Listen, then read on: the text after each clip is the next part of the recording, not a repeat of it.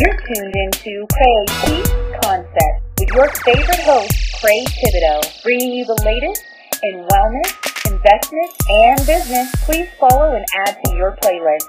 Make sure you tune in every Wellness Wednesday at six p m Pacific Standard Time.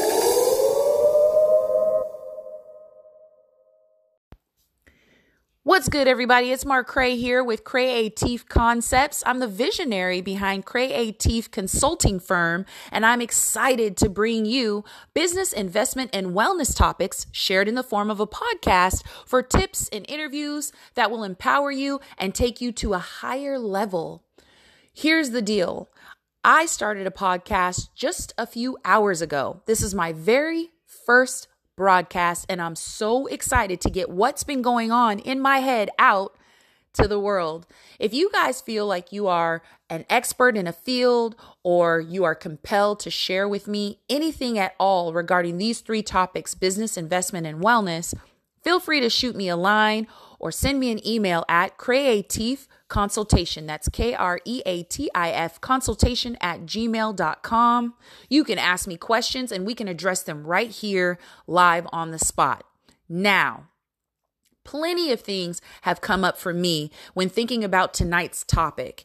Every Wellness Wednesday, we're going to be addressing a different topic under one of those concepts. And the cool thing about Cray Kreatif Concepts is that pretty much anything goes. I am off the cuff. I'm not on the shift. I'm just kicking it with some of you guys out there. So thank you so much for tuning in. You can listen to this broadcast every Wellness Wednesday at six p m Pacific Standard Time. So let's get right into it, you guys. I want to talk to you about something that I have been working through for years now and wasn't even aware that I actually had. It's called imposter syndrome. I'm not sure if you've heard of it, but I do know a lot of people who have not. So I'm going to share that and let you in on some of the reason why I decided to start this. Now, as some of you know, I've been working in many, many fields for many years. You could have caught me cleaning a house or mixing drinks. You could have caught me educating high school kids on business or working at the Boeing company as a psychologist. There's a ton of different things that I've done in my life, but not one of those things offered me a voice. I have always been building someone else's dream, and it's about time that I step up and step out and build my own, which is the whole point for this concept for tonight. This episode is my very first launch, and it's called Failure, Failure to Launch.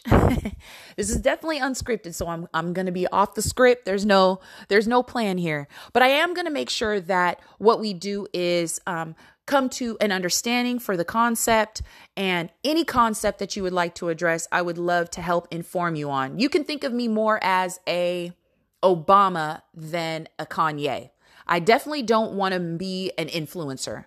Um, I would definitely rather prefer to be an informant. So I'm going to be bringing you cold hard facts about the things that I know well and some of the things that I've decided to research. And those things that I don't know, well, we're going to get some people in and interview them in their field of experience. So let's talk about what the heck imposter syndrome is in the first place. You know, when I came to recognize what imposter syndrome was, I was uh, at a place where I thought that I knew exactly what I wanted to do in life. And uh, it comes to find out, I was actually trying to figure it all out. And, you know, mentally, we all feel like we're achieving something at some point. Um, I think I was a high achiever and an overachiever at, at, at one place in my life. And now I feel like I'm just comfortable where I'm at and, and happy with where I'm at in life. However, imposter syndrome has been playing a role in my brain for years and years.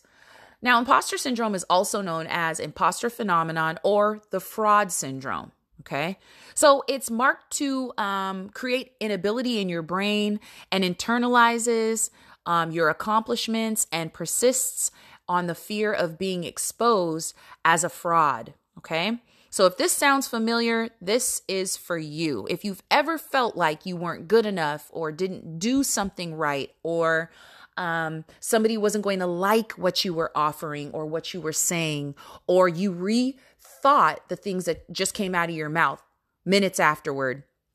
this might actually pertain to you. And the reason why this relates so well to so many people is because there are times when we're living this and don't know that we actually have imposter syndrome. We talk ourselves right on out of blessings and we fail to launch.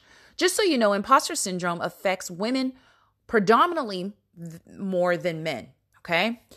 So uh, this topic is one that's near and dear to my heart because as I've become a high achiever as a person and a business developer, I have actually failed to launch in many areas, right? Chances are if you present like you're perfect, there's some imperfection that's going to be caught if you don't already know it yourself, right? So this fear of failure is actually crippling.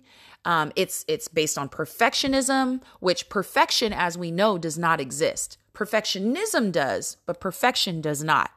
So it's common and it, there's nothing wrong with actually having imposter syndrome. It's whether or not you are capable or we are capable of recognizing it to become more aware of what to do to combat it later on in life.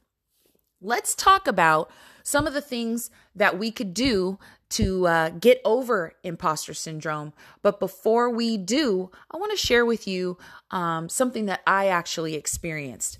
About two and a half years ago now, uh, my friend Liz gave me a call and uh, she told me she had cancer. She had lymphoma. Rest her heart. I actually, um, you know, was shocked at the news. She and I were just taking sips of wine and eating our cheese. And here she is with cancer. So what did we do as a big team and as a community? We got up and we were so excited to put together a fundraiser for Liz. The great part about doing that was that I had a big community around me and these two ladies, shout out uh, to Jessica Matsui and Talia. Um, I wanted to uh, work with these ladies who were the instructors for our dance uh, mixed fit class who got to know Liz as well. So we wanted to put together a fundraiser. I was so excited to help. Um, I created some yoga pants as an activewear designer back in the day. So I created this large um, uh, order for twenty-nine pairs of yoga pants, and I was going to give one to Liz. The uh, color for lymphoma was orange, so we threw on orange, and we all got together and went and rocked out this event. At the end of the event, I took orders for the yoga pants. I was so excited to help. Every dollar spent was actually going to go right back into the hands of Elizabeth and her mother, who were putting together different plans to help her with her future. And uh, Liz even got online and was doing a live with us from her hospital bed. So here I am all stoked and excited. I got everybody's money. I told them, hey guys, give me about fifteen days to get your pants back to you. It was awesome. I was so excited. So I went ahead and got in touch with my constituents overseas, sent them the payment, got everything all set up. I even got a video of the way that the pants were supposed to turn out. Now, these were my design. So I put my heart and soul into it, and I really wanted them to turn out beautiful, right? Because they were in representation of someone who was near and dear to me. By the end of the fifteen days, I did not get a phone call. So I was starting to get a little stressed out, all right? My blood started boiling a little bit because I had been working with this company for, gosh, four years at the time. So needless to say, the order didn't come in for twenty-nine days, right? Nobody Nobody told me what to expect, but here I am telling the coordinators of this big fundraiser event, man, give me another few days. And then after the first week, I really started to get down on myself. I felt like I was disappointing a whole group of people who had trusted in me with their money and their time, right? And then not to mention, they really wanted to rock these pants in lieu of, of Elizabeth. And as her health started to deteriorate, I started to feel even worse, right? She even had questions. I can't wait to wear the pants, Mark Cray. I can't wait to do. And I just felt horrible, right? So what did imposter syndrome do to me as a complex? I completely shut down, guys. I actually spoke to my assistant, had her return everybody their money, and took the box of yoga pants to Goodwill. I pulled one pair of yoga pants for Michelle, Elizabeth's mom, and I left a pair of the pants with Elizabeth, but they came so late. I just didn't have the heart to face anybody else who had been waiting for nearly a month for these pants. Imposter syndrome took over so much that my stomach started to turn. And if you guys know me, some of you guys do know, I I hold and harbor a lot of stress in my stomach, which then becomes um, more of a, an aching pain in my system and then poisons my organs eventually. And it's happened a few times, right? So the effect of that behavior and the way that I was feeling, as similar to what a fraud would feel like, made me shut down. And it shut me down so much that I didn't coordinate with the people that I needed to, because I was not feeling like I was following through. How many of you guys out there have ever felt like, man, I could have done better, or man, that sucked? And really, we take on and harbor those feelings about ourselves at the end of the day. That was a major issue for me, because when my friend passed away, one of the things that was lying over me and looming over me was that I did not show up and follow through on the promise to help her the way that I needed to. Now, she got the pants and her mom got the pants, but there was still something underlying in my heart that told me, man, I could have handled that so much better, right? So I share all that to tell you that there's so many different parts to the reason why we have imposter syndrome. And that's okay. There's levels to it.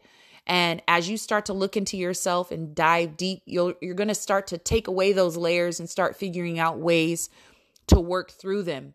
And there's no better way to work through stress-induced imposter syndrome than figuring out how to overcome it, right? Healing. So I'm going to give you the top three ways that you can actually overcome your insecurities about becoming successful. Number one, change your train of thought. If you don't think like an imposter, you can't be one, right? Your narrative is pretty much the essential game changer in your mentality. So that's it. There's no questions asked. You've just got to eliminate the negative self-talk to get to a point of healing. Number two, put it out there, right? Storytelling is innately a cleansing, healing practice. Once you change your narrative, tell your story as an ex-imposter, that will make you feel and walk a lot different. Vulnerability is the bravest and the most impactful act that you can deliver to the world. So just, you know, do it in, in, in good thought and be a good human behind that. So this type of healing is both freeing and therapeutic. So you can be basically like a guru of self-help for yourself. You know what I mean? And then number three, make sure that you tell someone that you trust, all right? You can put it out there in a story for sure for a large group or talk to people, but when you're sitting down and you're connecting with someone that you trust about imposter syndrome, there's a weight that's lifted off of you. The feeling that you get from just saying, hey, you know what? I wasn't exactly who I needed to be, or I didn't show up the way that I should have. Um, I was stressed out about this, or man, I fell short, but here's an alternative to what I can do better next time. Those are the concrete top three reasons why people fail to launch, is when they don't do these things. Number three actually rolls around to number one, because if you train, change your train of thought, you can get to step two, which is putting it out there. And putting it out there actually has you tie in to the support that you need to actually combat imposter syndrome. This can be applied to business. This can be applied to private life. However you want to see it, you can actually overcome it. So look, if I'm keeping it one hundred with you, man, we need to understand why we're not soaring to our greatest potential today in real life when we seem to be so confident online. Why are we so damn confident online all the time? I- I'll be honest with you. I never liked rejection. That's real talk. In fact, the main reason I know I'm not as successful as I should have been over the last few years is because I wasn't being honest with myself. And self-doubt can get in the way of so many dreams and blessings. So this is a completely normal complex, like I mentioned. If you feel like there's something that you have not been able to complete, or something that you know you want to do better in life, get after it, right? Take a moment, take a deep breath, jot it down, and go get after it. Matter of fact, Have somebody help you be accountable for the things that you have always wanted to complete that you haven't yet. Right? That is my wish for you and my hope for you, that you feel a lot more sound after coming back here every week. This is our place, safe place to check in. If you don't mind, spread the word, let people know. I'm meeting every Wednesday here. I'm calling it Wellness Wednesday at six p.m. Pacific Standard Time. Bring your friends, tell your mama, tell your uncle. All right? Look out for one another, you guys, especially in the state of the world that we're in right now. All right. Get home, stay safe, and love your family. Love the ones you're with. Have a good night. Thanks so much for joining me, and I'll see you again at Kreatif Concepts next week. Much love.